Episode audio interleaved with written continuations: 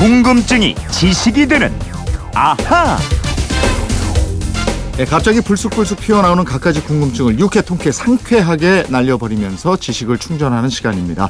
궁금증 해결사 김초롱 아나운서예요. 어서 오세요. 네, 안녕하세요. 오늘 목요일이니까 이거 하는 날입니다. 아하 목요 특별판 앗 앗, 이런 이런 것까지 것까지. 예, 대선이 며칠 앞으로 다가와서 그런지 선거와 관련한 궁금증이 참 많이 들어와 있어요. 네. 에, 마침 또 오늘과 내일이 사전 투표를 하는 날이고 그래서 선거와 관련한 궁금증 위주로 한번 풀어보려고 합니다.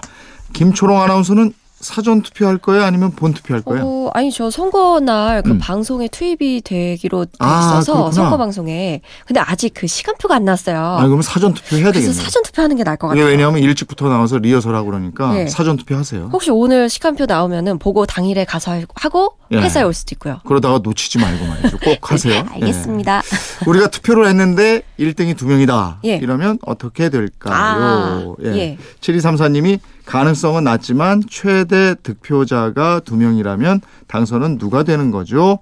임기를 절반씩 나누지는 않을 테고 이러셨는데. 그렇죠. 임기를 절반씩 나누지 않죠. 그러면 안 되죠.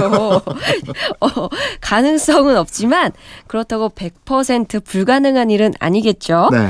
두 명이 나올 수도 있습니다. 근데 공직선거법, 선거법에 이런 경우를 대비해서 미리 정해놨어요. 아, 제 187조 제 2항에 최고 득표자가 2인 이상일 때는 국회가 재적 의원 과반수가 출석한 공개회의를 열고 다수표를 얻은 자를 당선인으로 결정한다. 이렇게 되어 있습니다. 아, 그러니까 국회가 다시 표결을 하게 되는군요. 네. 그러면 다수당이 유리하겠네요. 그렇겠죠. 만약에 또 후보자가 딱 한 명만 출마했을 경우도 있지 않을까요? 이럴 어. 때는 어떻게 될까요? 후보자가 딱 한 명이다. 예. 그래도 선거는 예정대로 해야 될 텐데. 맞습니다. 그럴 네. 때도 투표를 해야 하고요. 다만 그 후보가 얻은 득표수가 선거권자 총수의 3분의 1 이상이 돼야 당선인으로 결정하도록 돼 있습니다. 아. 그러니까 국민 대다수가 투표를 거부하거나 투표를 하더라도 기권 또는 무효표를 던지면 당선이 안 될 수도 있는 거죠. 예, 그렇군요. 청취자 2991님이 우리 회사 사장님은 투표일에도 모두 나와서 일을 해야 한다고 합니다. 공장이 쉴 틈 없이 돌아가기 때문에 사전 투표를 하기 어려운데 이래도 되나요? 이런 문자를 주셨어요. 어, 이게 어느 회사죠? 사장님, 혹시 저희 방송 듣고 계시면 그러시면 안 됩니다. 그죠? 투표하게 예. 해줘야죠. 예. 아니 아시다시피 5월 9일은 임시 공휴일이에요. 빨간 음. 날이죠. 이날도 직원들에게 나와서 일을 하라고 할 순 있어요. 네. 근데 반드시 투표할 시간은 줘야 합니다. 네. 이 공직선거법에 근로자가 사전 투표 시간과 선거일 모두 근무를 하는 경우 투표에 필요한 시간을 고용주에게 청구할 수 있다라고 규정하고 있고요. 네. 고용주는 근로자가 투표에 필요한 시간을 청구할 수 있다는 사실을 선거일 전 7일부터 선거일 전 3일까지 인터넷 홈페이지, 사보, 사내 게시판 등등을 통해서 알려야 한다. 이렇게도 돼 있습니다. 어, 그렇게 법에 정해놨는데도 만약에 사장님이 안 지키면 이거 어떡합니까? 이거 법을 어긴 거게 어긴 게 되잖아요. 네. 선거법 제 261조에 따라서 천만 원 이하의 과태료 처분을 받을 수가 있습니다. 아. 아무리 바빠도 투표할 시간은 주셔야 합니다, 아유, 사장님. 그럼요.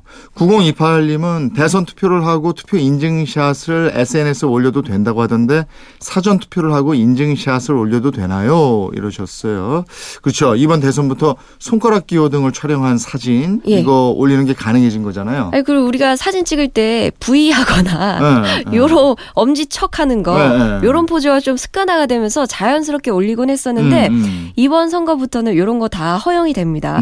OK 표시도 되고요. 어떤 손가락 형태든 다 됩니다. 특정 정당이나 후보자의 선거 사무소, 선거 벽보 등을 배경으로 인증샷을 찍는 것도 얼마든지 가능합니다. 음. 근데 투표용지 촬영하는 건 안 되는 거잖아요. 안 되죠. 이 기표소 안에서 투표용지 찍는 건 여전히 안 되는 거고요.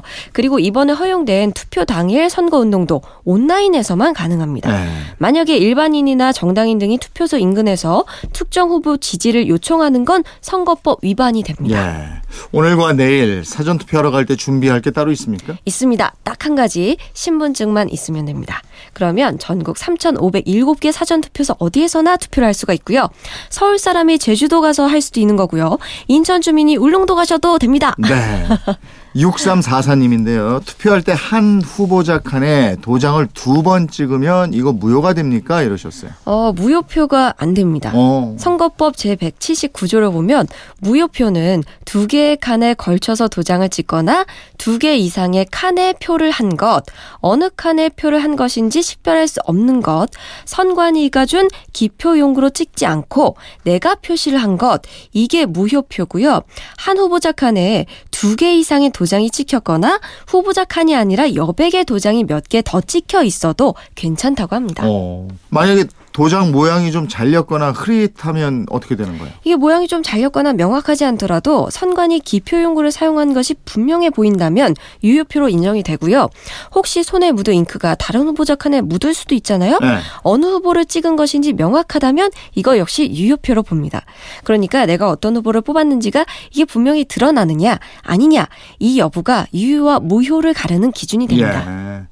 0590님인데요. 제가 아는 분이 친지들한테 전화를 돌려서 자신이 모 후보를 지지하는 이유를 열심히 설명하고 있는데 선거 운동원으로 등록하지 않아도 선거 운동을 해도 되는 건가요? 이러셨어요. 어 이거요 할 수 있습니다. 네. 선거법은 선거 운동을 이렇게 규정하고 있어요.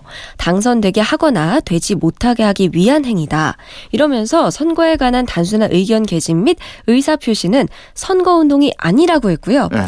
또 누구든지 투표 참여를 권유하는 행위를 할 수 있다고 했습니다. 어, 그러면 뭐 아무나 붙잡고 내 의견을 얘기하는 거 이거는 단순한 의견 개진으로 보고 괜찮다 이렇게 보는 예, 건가요? 괜찮죠. 음. 다만 안 되는 경우가 몇 가지 있습니다. 첫 번째, 호별로 찾아가서 하는 경우.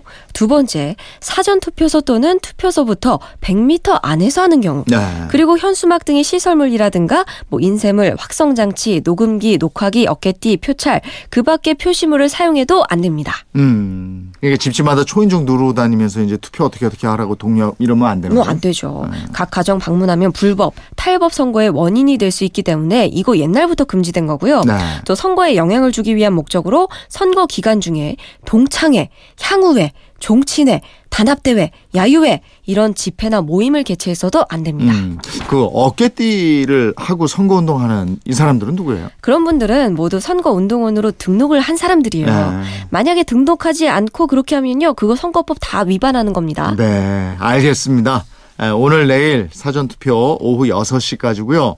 5월 9일 본투표는 오후 8시까지라는 거 잊지 마시고요. 네. 지금까지 궁금증이 지식이 되는 아하 김초롱 아나운서였습니다. 고맙습니다. 고맙습니다.